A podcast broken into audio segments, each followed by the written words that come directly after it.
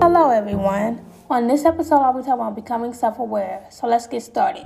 Self awareness is the ability to monitor your own emotions and reactions.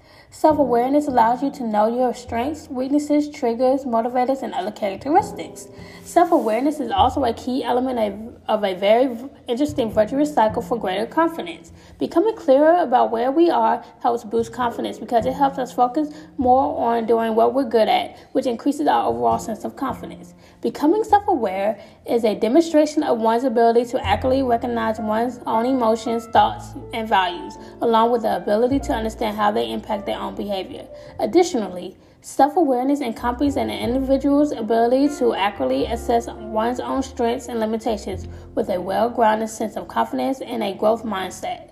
There are four tips to boost self awareness, and they are look at yourself objectively, keep a journal, perform daily self reflection, and write down your goals, plans, and priorities. That's all for this week's episode, and I will see you guys next week.